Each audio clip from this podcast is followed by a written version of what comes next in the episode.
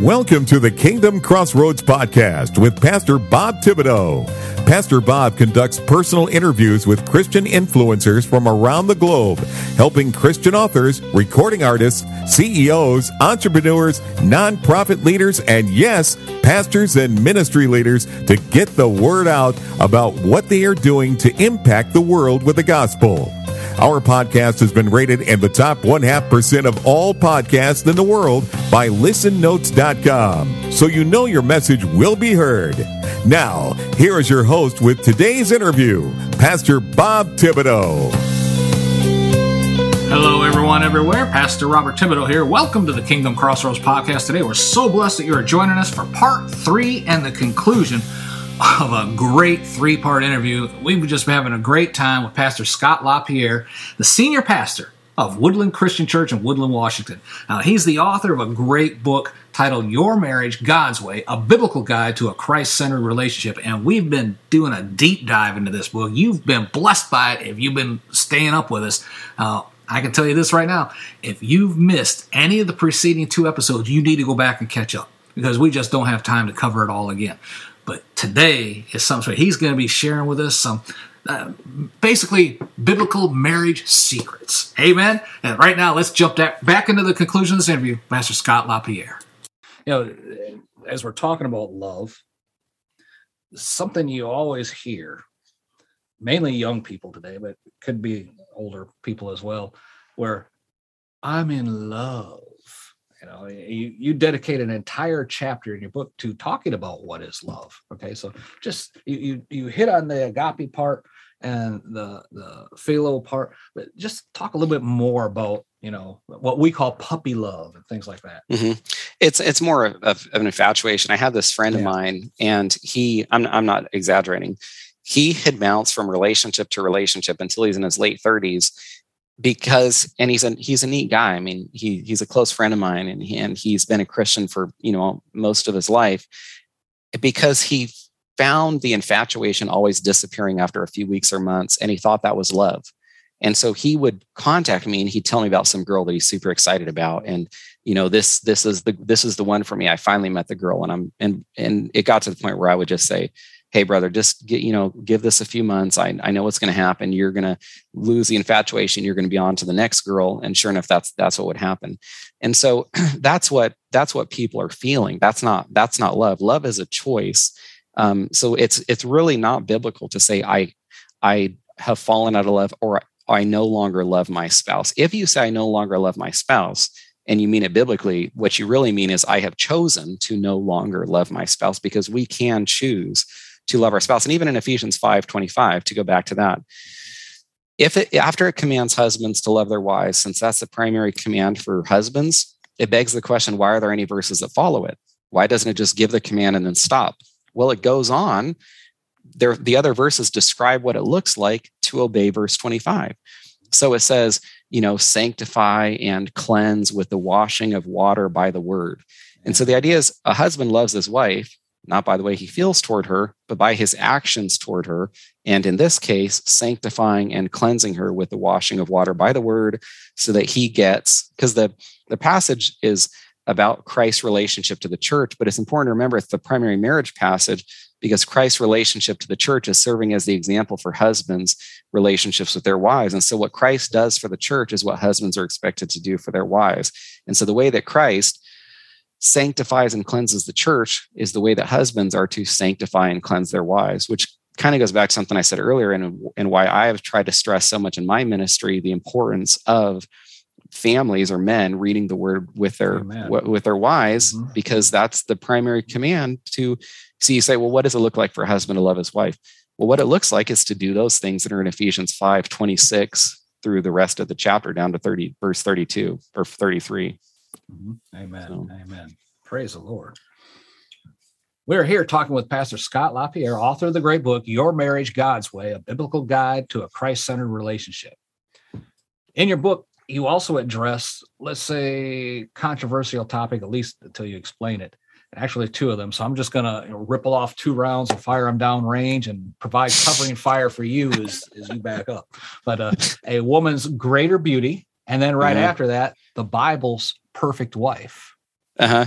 Okay, so I I kind of talked earlier about eros. You're on point. all right, all right. Well, you you watch me, Bob. You watch me, and and uh, let me know if if you need to take over point for me. Um, so we talked earlier about eros and how eros can come and go it can disappear because it can it's attraction physical attraction and someone said to me one time he said hey you need to remember two things when you get married uh, that there's that there's um, time and gravity and his point was that time and gravity affects affects all of us and my wife isn't going to look the same you know 20 30 40 years down the road but that's the beauty in first peter 3 that a woman's beauty can actually grow while she's getting older. So even as the outward is perishing, the she can become more inwardly beautiful if we understand that a, a, woman's true beauty is found inwardly, which is the main point. I mean, this isn't my opinion. You can go and read First Peter 3, which is where Peter talks about the inward beauty of a woman and how that's an even greater beauty than the outward beauty which perishes or diminishes with time. So even though a woman can get older and, and her outward beauty can diminish, her inward beauty can increase and grow. And this is why, let's just say Hollywood, but it, it can really happen anywhere where we have these individuals who are gorgeous. I mean, just incredibly attractive individuals who divorce who mm-hmm. stay married, you know, or even if they don't get married, they might not get married and they have multiple relationships. Well, why is that?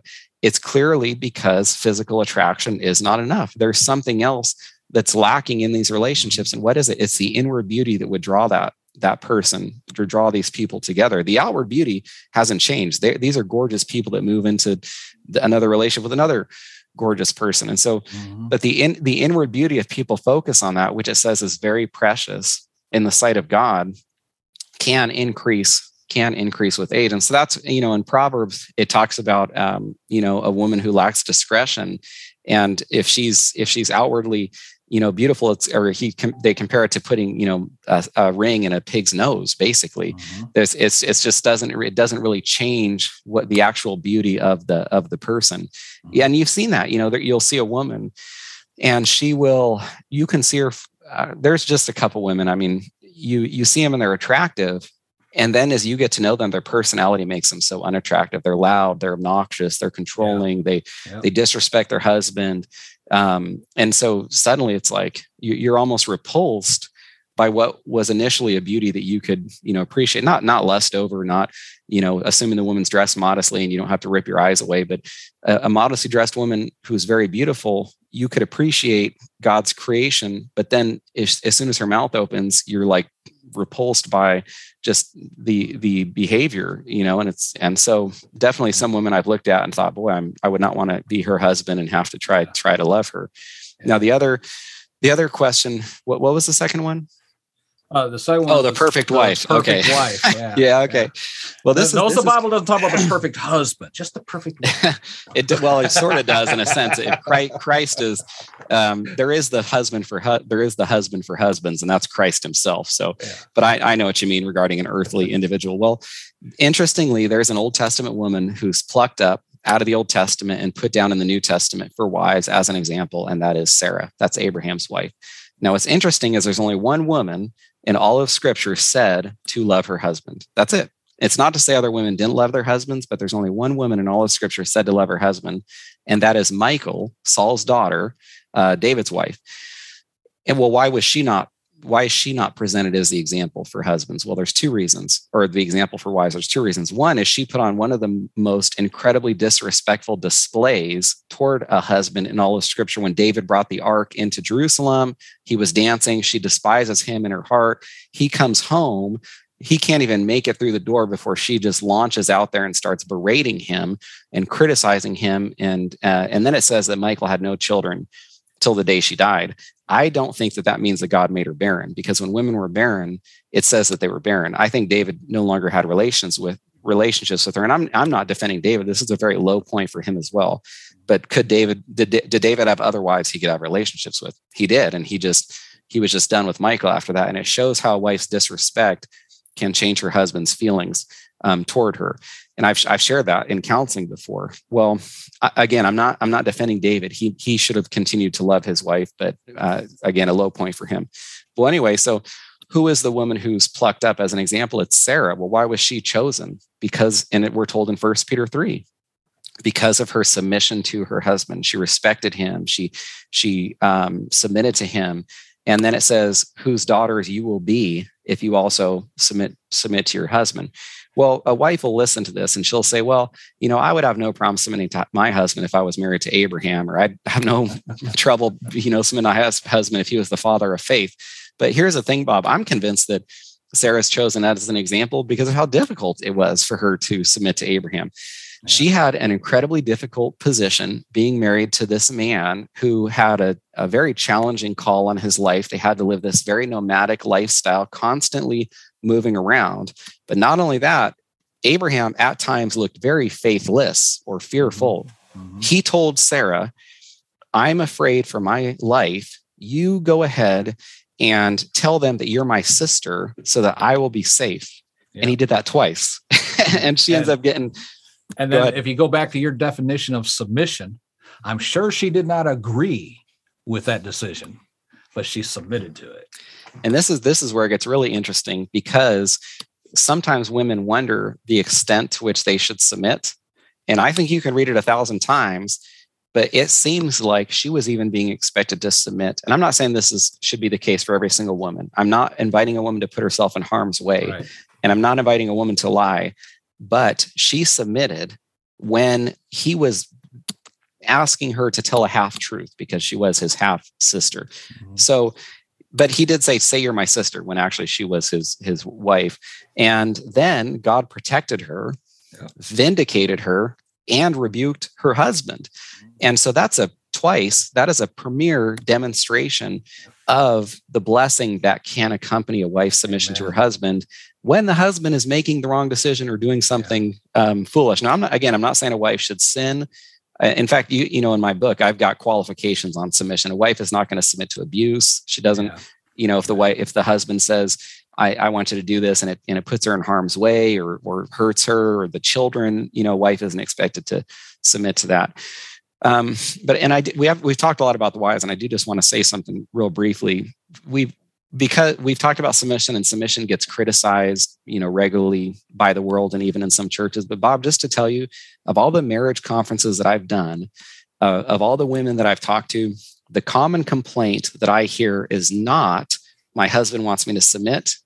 It is my husband will not lead. So you would mm, think that yeah. because submission is frowned on in the world that women would just be lined up at my office to come in and complain about what God's word says or come in and complain that their husband wants them to submit. I don't hear women saying that. I hear women saying, I want to look up to my husband, but he will not be a spiritual leader. I want him to make decisions for our family. I want him to be the head of our household. That's the common complaint that I hear from women. Uh, God has He's created women with a desire to look up to their husband, and women crave many uh, godly women crave more than anything to have a man who will pray and read the bible with her. Yeah amen amen. Question i got for you. How can a marriage that let's say started apart from christ neither one of them were born again so you know you can't say that marriage was built on the foundation of christ so it's got a shaky foundation of a, a weak or even almost non-existent relationship with christ how can a couple strengthen that foundation once they're born again?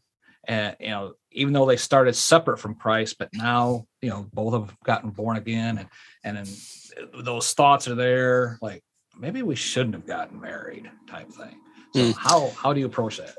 So sometimes people wonder kind of is there just one right person for me or who who's my you know who is the perfect person for me? And this is what i would say when you got married and you said I do, whether that person was or wasn't the right person or perfect person, that person became the right person and the perfect person for you the moment you got married.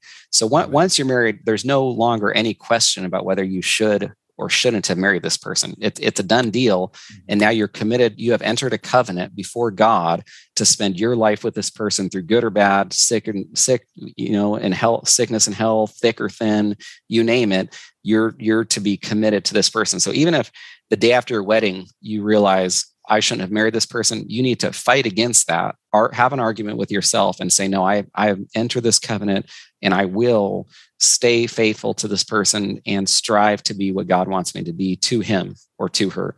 Now, with that understanding, because it, it can just plague people if they spend their marriages wondering if they should have married that person. Oh, and yeah, yeah. and because we all have we have problems we have conflicts and arguments and and if you allow that to creep into your mind that's what allows people to think well i should have married someone else and they can justify divorce and any any number of of uh, sinful things. And so um, when two people get married the beautiful thing, and I know I know it's it's overused, but I do think it's it's very applicable. That triangle analogy that is two people, you know, the husband and wife at the bottom of the triangle, Christ at the top, and as that husband and wife grow toward Christ, they grow toward each other. It's an impossibility. It is an impossibility for a husband and wife to grow closer to Christ and not grow closer to each other. The husband and wife who are pursuing Christ are going to be strengthening their relationship, not just with Him, but with each other. Yeah. Amen. Amen. Praise the Lord.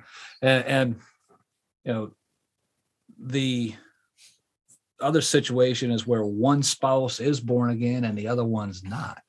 Mm-hmm. Uh, you know, I mean, how does that impact the marriage, and how can a faith-filled spouse try to carry the spiritual load to help the other one come around to that position of faith? Mm-hmm. Let, let me use the easier example first, where there's a believing wife and an unbelieving husband. And I was asking my wife the other day, I said, Does it seem like every single marriage conference we get the same question What does a believing wife do if she has an unbelieving husband? And Bob, it's a really interesting question to receive because most questions that I get as a pastor are not black and white, easy ones to answer. But this is actually a very easy question to find the answer to. It's not the easiest to obey or follow, but in First Peter chapter 3 verses 1 and 2, it says that if your husband isn't does not obey the word or is an unbeliever, the wife is to strive to win him over with her Christ-like or chaste conduct. And it even says without words.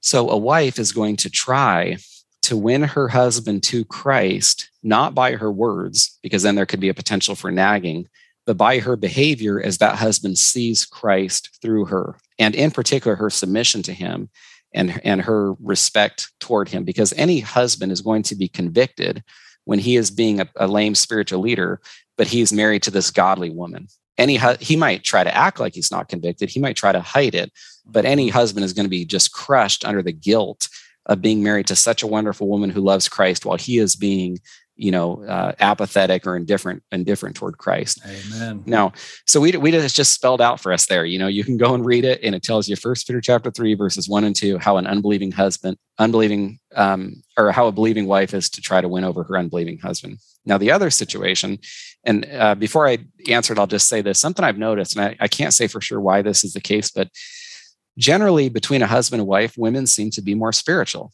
it just seems like they have a greater sensitivity towards spiritual matters. My suspicion is perhaps because God wanted this sort of scenario that when a husband did become a spiritual man, he would have a woman who's very quickly ready to follow and be enthusiastic about that. So I have regularly met um, women who have said, My husband won't pray with me, my husband won't read the Bible with me. I cannot think of a husband I've met who says, my wife won't pray with me and my wife won't read the bible with me and my wife won't go to church with me. Mm, when a husband yeah. when a husband wants to lead he's going to be able to look to his side and see a wife that's thrilled about his oh, about his um, spiritual passion. Yep. so if a husband is married to an unbelieving wife his his responsibility actually isn't that much different than a wife who's married to an unbelieving husband. That husband needs to strive to be christ to his wife and allow his wife to see Christ through him and through his actions and behavior. And that means that he's to love her sacrificially. He's to love her and treat her in such a way that when her husband looks at him, she can see Christ. And the, and the neat thing is if you've got if you've got two unbelievers and the husband becomes a believer, the wife is going to see the changes in him and is going to have to wonder where those changes came from. Yeah. And so when she sees her husband act differently, love her differently, be patient when he previously would get angry, ask for forgiveness when he would normally be prideful, um, serve others when he previously wasn't a servant. She's going to have to say, you know, this this did not just happen. There's something supernatural here. My husband's heart has been changed. he is a different man and that is going to be evidence to her of the the legitimacy of the gospel and the way that it works in people's lives amen amen that's good yeah i mean there there have been times eh, my wife was born again four years before I was. And she oh. was praying for me every single. It was a losing battle on my end. It just it just took a while. It was inevitable. To, yeah, it, it, just took a while to penetrate that armor, you know. and uh, but when I did get born again, without going into the whole story, when I did get born again, the first person I wanted to tell was my wife. Yeah. You know, yeah. and uh, thank her. And that, and that's a nice amen. testimony that she, you can, you know, praise her faithfulness. And I'm glad your listeners can hear about a wife's prayers for four years for her husband's yep. salvation. I'm sure there were many days when she wondered if you would be saved, oh. but she apparently kept, kept praying I mean, and being faithful. When I was in the army, if you'd have looked up the definition of heathen in the Bible, it had my picture next to it. You know? and, uh, you know, I mean, and this is a true a true statement that I'm about to make, and it's a shameful one, but she would hold a Bible study out in the kitchen, and I'd find out about it. So I'd invite my buddies over to have a party out on the deck.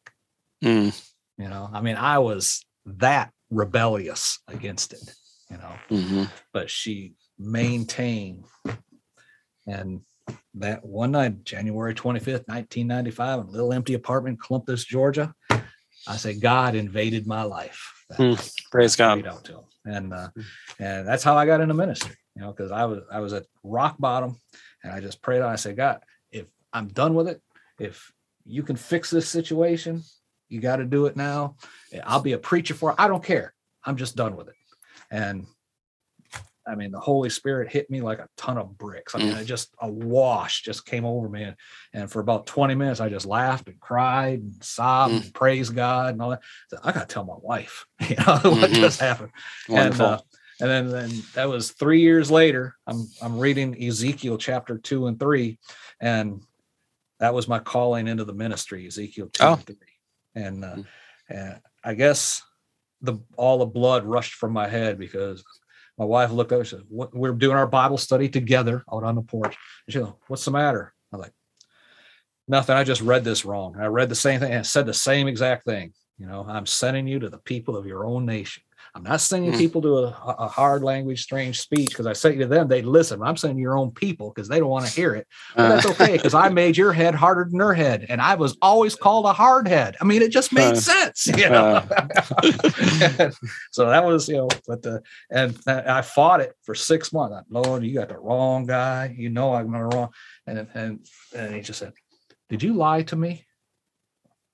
Lie to you? When would I lie? And he replayed January 25th, 1992 in my mind. I said, I don't care. I'll be a preacher for it. Whatever you want me to do, I don't care, but I can't do it. He said, Did you lie to me when you said that? So, oh no, I'll do it. Okay, I'll do it. Praise the Lord. Amen. Amen. But Pastor Scott, this has been a fascinating talk. And I just I just love this book and I'd love to have you come back on again in the future and share about other books that you've written because okay, thank you, Bob. I enjoy that. And if someone wanted to get a copy of your book, Your Marriage, God's Way, a biblical guide to a Christ-centered marriage, how can they do that? Is, is it Good. on Amazon? Yeah, it's on Amazon. They can find it on on most sites, christianbook.com or Barnes and Noble. Um, but yeah, I'd point them, you know, to Amazon. Most people are familiar with that, might already have an account there. Yeah. And you can find find all my books there. Um, and then if people want to to learn more about me or contact me, they can reach out to me through my website. I'm guessing you'll put that in the show notes. That's just yep. my name, scottlapierre.org. Okay. And there's a contact page there. If you you know had questions or I can pray for you in some way, just just shoot me a message there. And then my my website scottlapierre.org also is kind of the hub that would get you to my U- YouTube channel, all my books, yep. my my speaking engagements, and so forth. So you you could um, check. And then there's a gift. I just it's free. There's a short read that I wrote. It's called Seven Biblical Insights for healthy, joyful, Christ-centered marriages. Mm-hmm. And uh, yeah, it's not you know it's not a 250 page book. It's a short read with seven insights. I hope it could be a blessing to you, strengthen your marriage and and your relationship with Christ. And that's just my gift gift to your listener. So I, they can get that from my site easily too. Amen. That's on so, the web link. There's on the website. Yes, sir. Amen. Amen. And you also have a workbook that goes along with your book, right?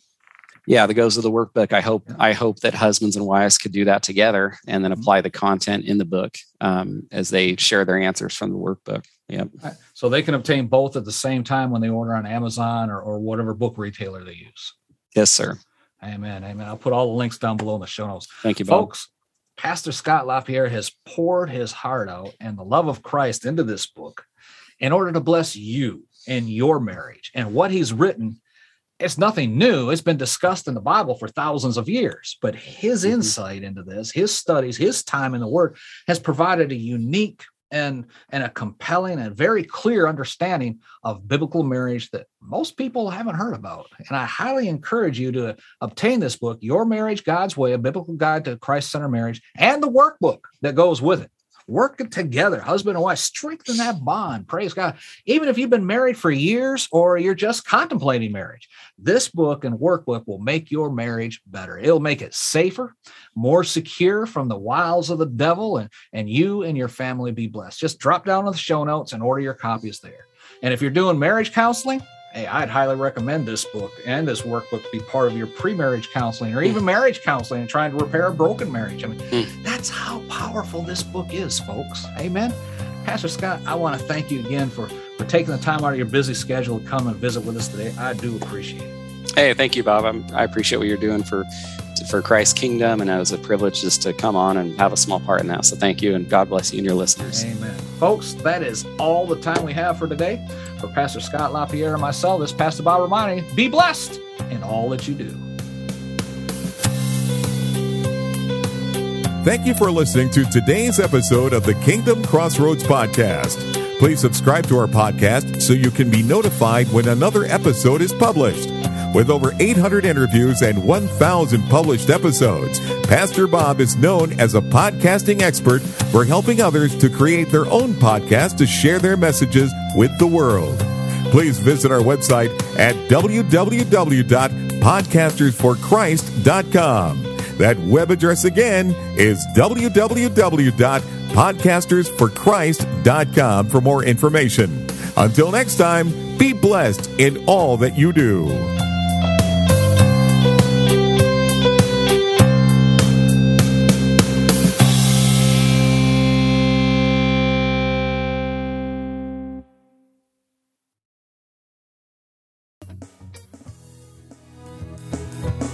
Are you a Christian entrepreneur, coach, or author with a message that needs to be heard? Picture this your voice reaching thousands, your story inspiring hearts, and your business flourishing like never before. Introducing Faithcasters, the ultimate platform that connects faith driven professionals like you with the power of podcasting. Become a sought after guest on faith based podcasts. Share your unique insights and connect with like minded individuals who share your passion for faith and entrepreneurship as well. Imagine your expertise reaching a wider audience, expanding your network, and propelling your business to new heights. Well, it's all within reach with Faithcasters. So don't wait.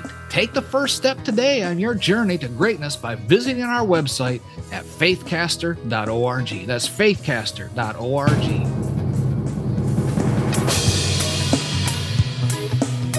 Join the Faithcasters community now and unleash the full potential of your faith driven enterprise. You do not want to miss this opportunity. Faithcasters, where faith meets podcasting and your dreams become reality. Visit faithcaster.org. Let's soar together. And remember, anyone can be a podcaster, but only a Christian can become a faithcaster. Faithcasters, your voice, your platform, your success.